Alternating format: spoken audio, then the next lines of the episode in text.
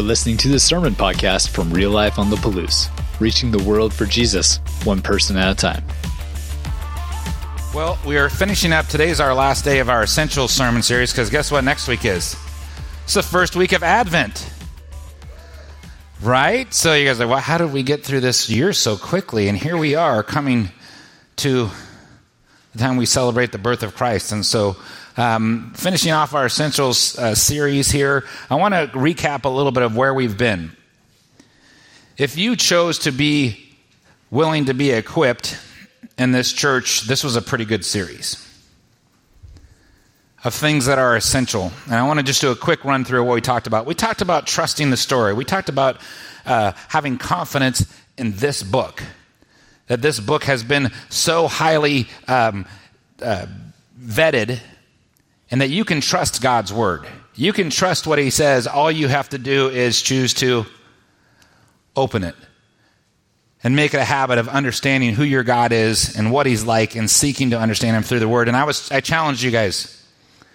We had some different challenges through this time about this book that we've been given a good book.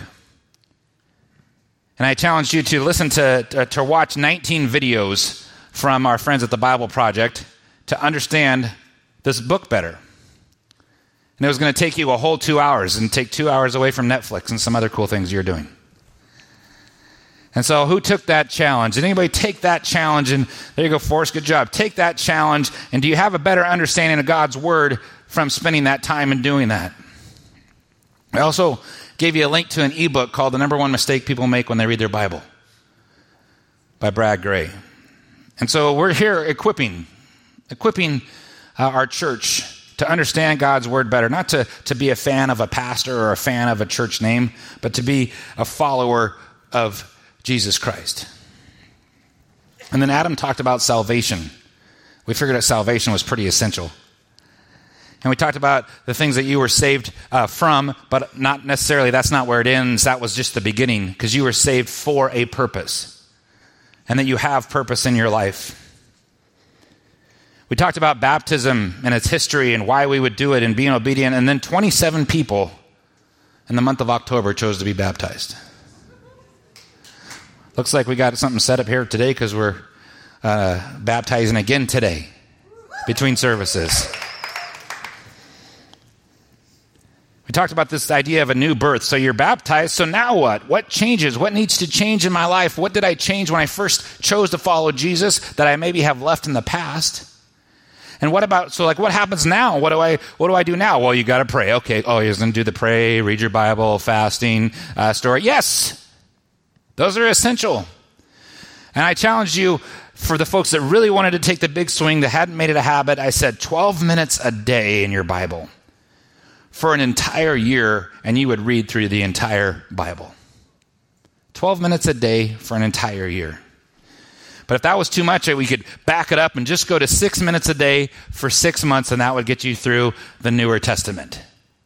And I know and I've heard that many of you have been taking that challenge, and I'm really proud of this church for doing that.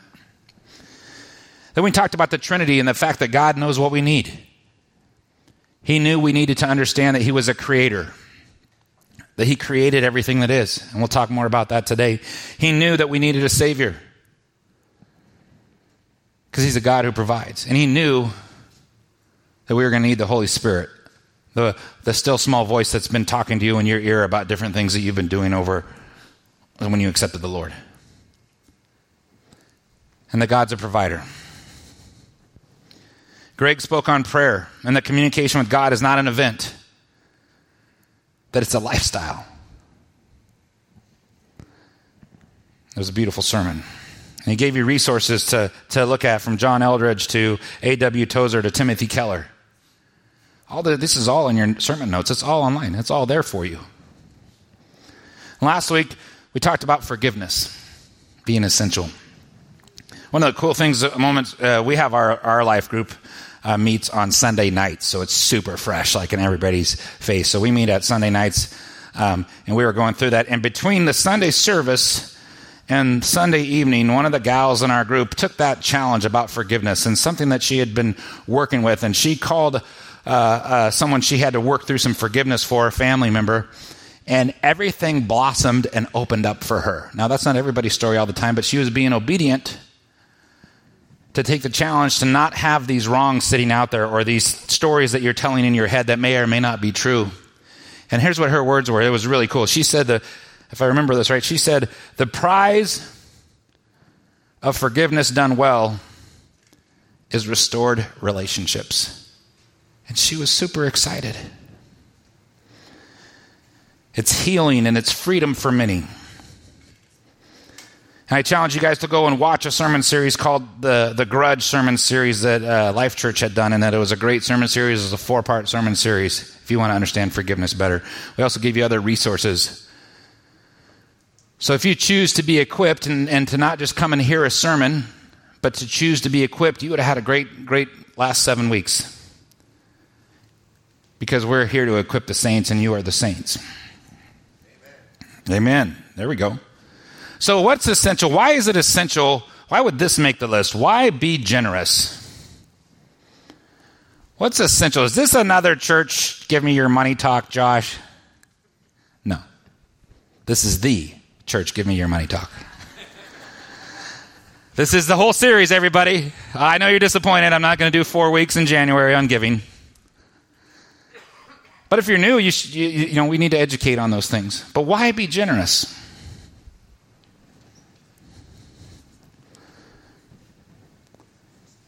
I remember um, my son coming home when he was little from Awanas, and little chubby cheeks, redhead kid, coming home and he's singing a song. He's like, and I didn't grow up in the church, so I didn't know the song. He said, "Some may trust in horses, some may trust in chariots, but we will trust in the name of the Lord." I was like, "Okay, dude." So, like, what's the idea behind that? Like, what did horses and chariots represent in biblical times? Power and wealth and control.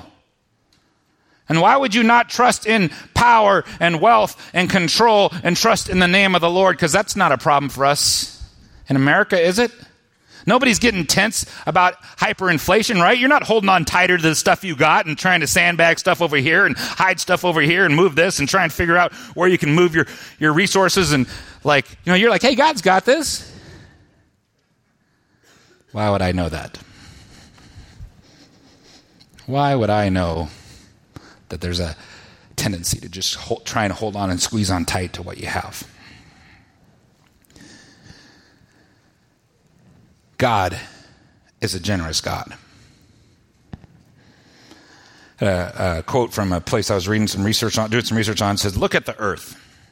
There are more than 750 species of butterflies, 11,000 species of moths. Now, I don't know why that makes the the the the, the grade there, but 11,000 different types of moths." There's somewhere around 22,000 recorded species of fish.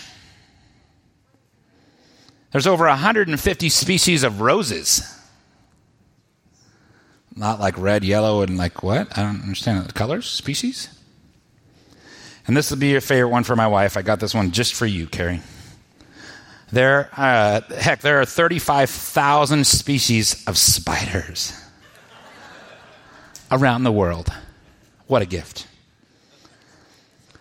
But you see, the Bible is a story about generosity.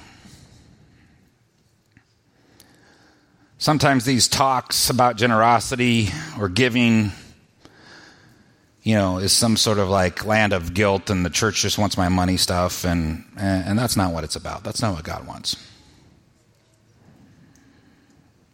God wants to be represented well to all of his children, the seven billion of us that are here. He wants us to tell the world what he's like. And it's impossible to do that without being generous. Let me share with you a little bit about how generous God is. This is how we know what love is. Jesus Christ laid down his life for us.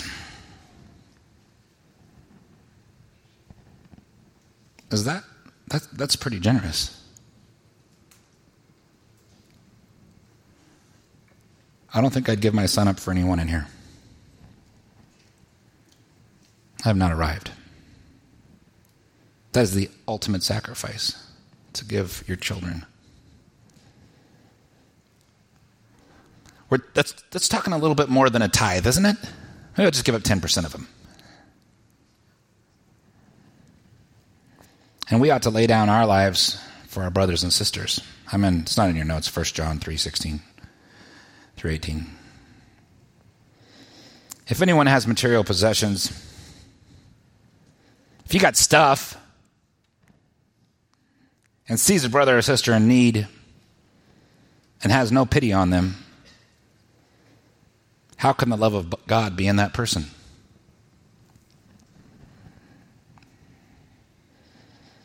Dear children, let us not love with words or speech, but with actions and in truth.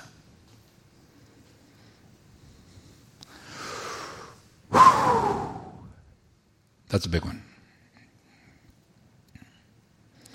Acts 20 35, Paul talking, is in everything I did, I showed you that by this kind of hard work we must help the weak, remembering the words of our Lord Jesus Christ himself. He said, It is more blessed to give than to receive. We're supposed to be generous. Proverbs 11 24 says, uh, One person gives freely yet gains even more, and another withholds unduly but comes to poverty. A generous person will prosper. Whoever refreshes others will be refreshed. People curse the one who hoards grain, but they pray God's blessing on the one who is willing to sell it.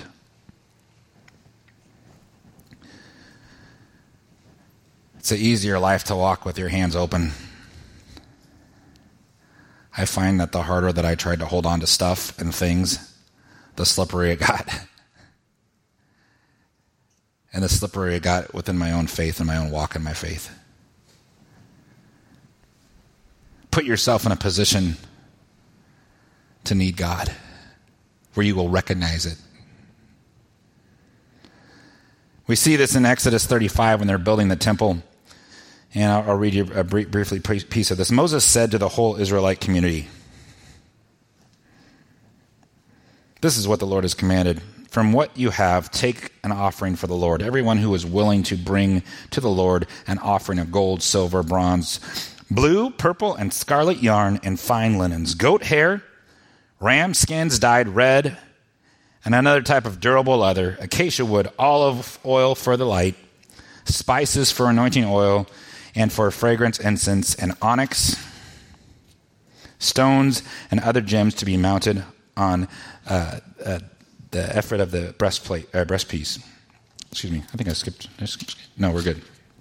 All of you who are skilled among you are to come and make everything the Lord has commanded. So I not just wanted people's stuff. This is building a temple. I don't just want your stuff, and he asked everybody to be involved. Not just your stuff, but your time, energy, and talents. Because our stuff comes and goes. How many people remember exactly what they got for Christmas six years ago? Mm, me neither. Your stuff comes and goes. How many people are excited about who they're going to be with? Having family around. Who God's allowed you to have with you. Yeah. So here's, here, here's, here's the point. I want you to think about this. At Pentecost, rather than the Spirit of God re entering this t- uh, temple through a torn veil, the Spirit chose to reside and was redeemed in what? In us. Thereby making them breathing temples of God. So, why should you be generous? Why is it essential that you would be generous? It's because you represent to other people that don't know God who God is. Are we the tightwad Christians that go out after lunch and don't tip very well? Not our church. Not our church. We've already talked about this, but that's not that's not tithing. That's that's offerings. That's that's that's giving above and beyond. Even if the service was horrible, should I tip well? I do. Because I represent my God. And you represent what your God looks like. The living stone and the chosen people. This is uh, in uh, 1 Peter. As you come to him, the living stones rejected by humans, but chosen by God and precious to him. You also, like living stones, are being built into a spiritual house to be a holy priesthood, offering spiritual sacrifices acceptable to God through Jesus Christ. Verse 9. But you are a chosen people, a royal priesthood, a holy nation, God's special possession, that you may declare the praises of him who called you out of the darkness into his wonderful light. People are going to look at you since you claim to be a Christian, and they're going to be like, so this is what God's like. Do you feel like your God is generous? Are you generous? Up until this point, the, te- the temple was a place where people would go to know what God was like or that God was near, but now the temple's everywhere out there.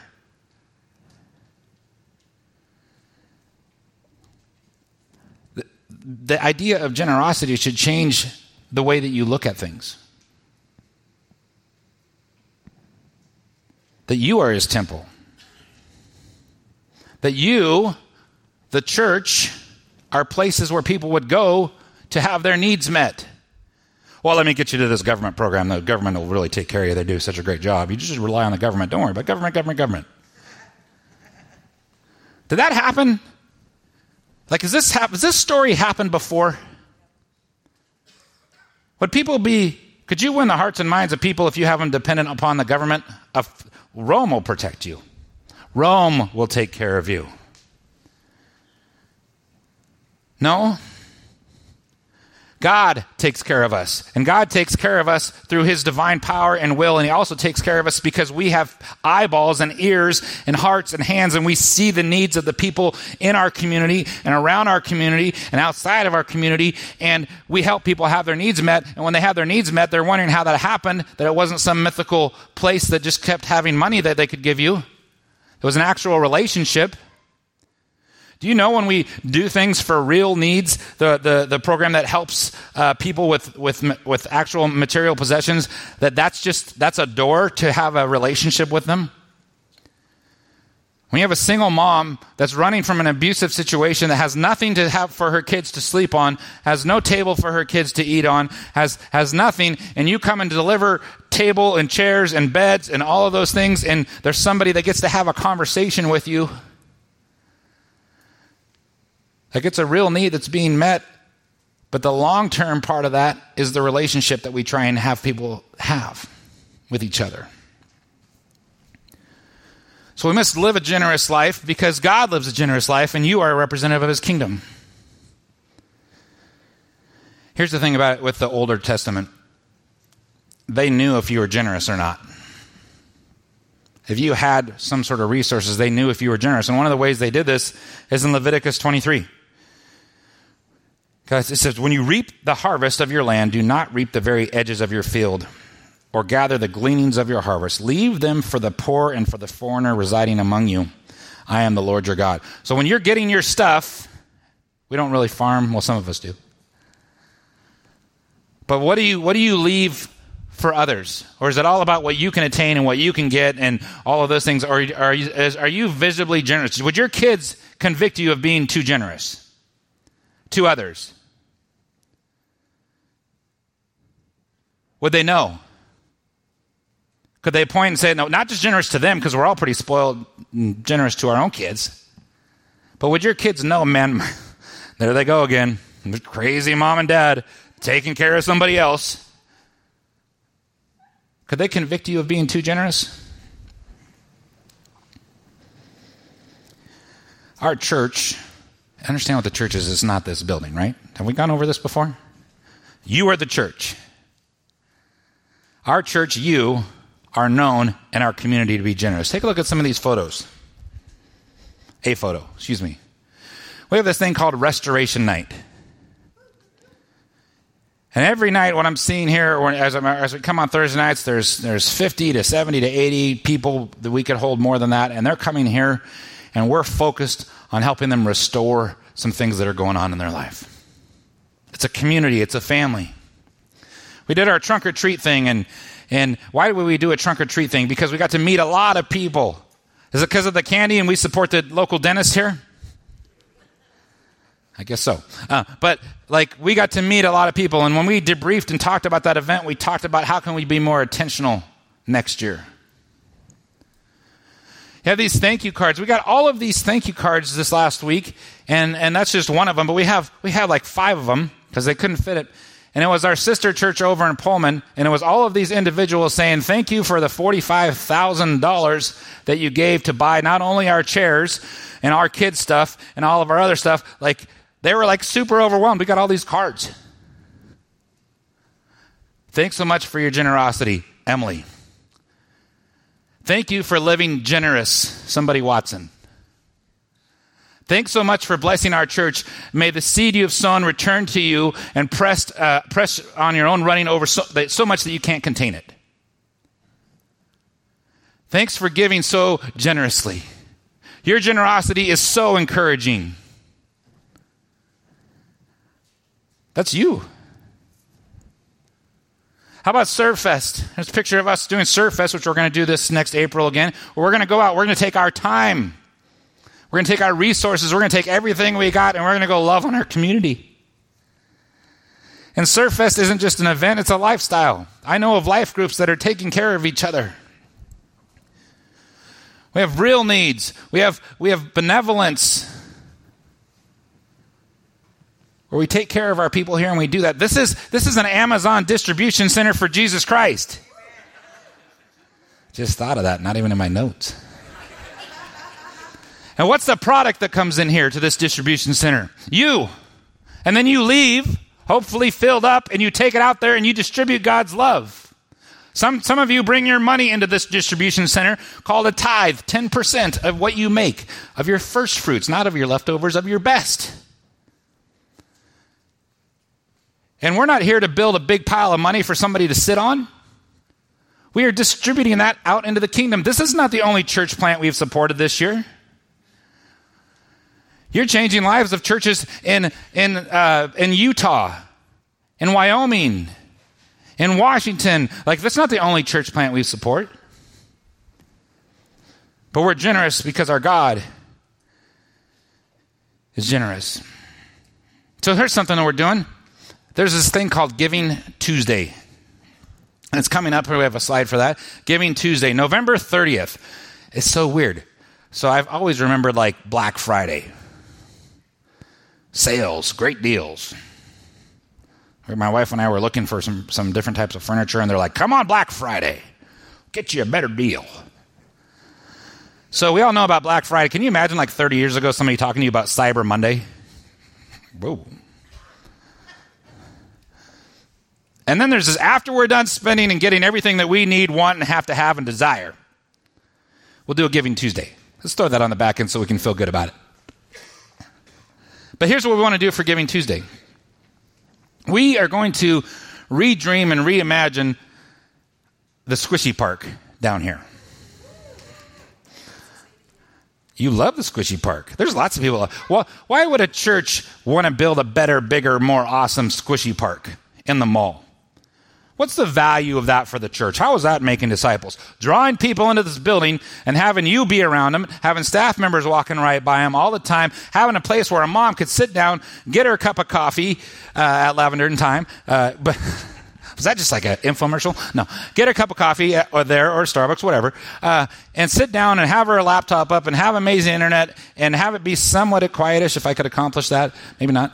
Um, and be able to, to have community and connection with other people, know that her kid is safe and having fun and coming out and going to be tired and need a nap after that.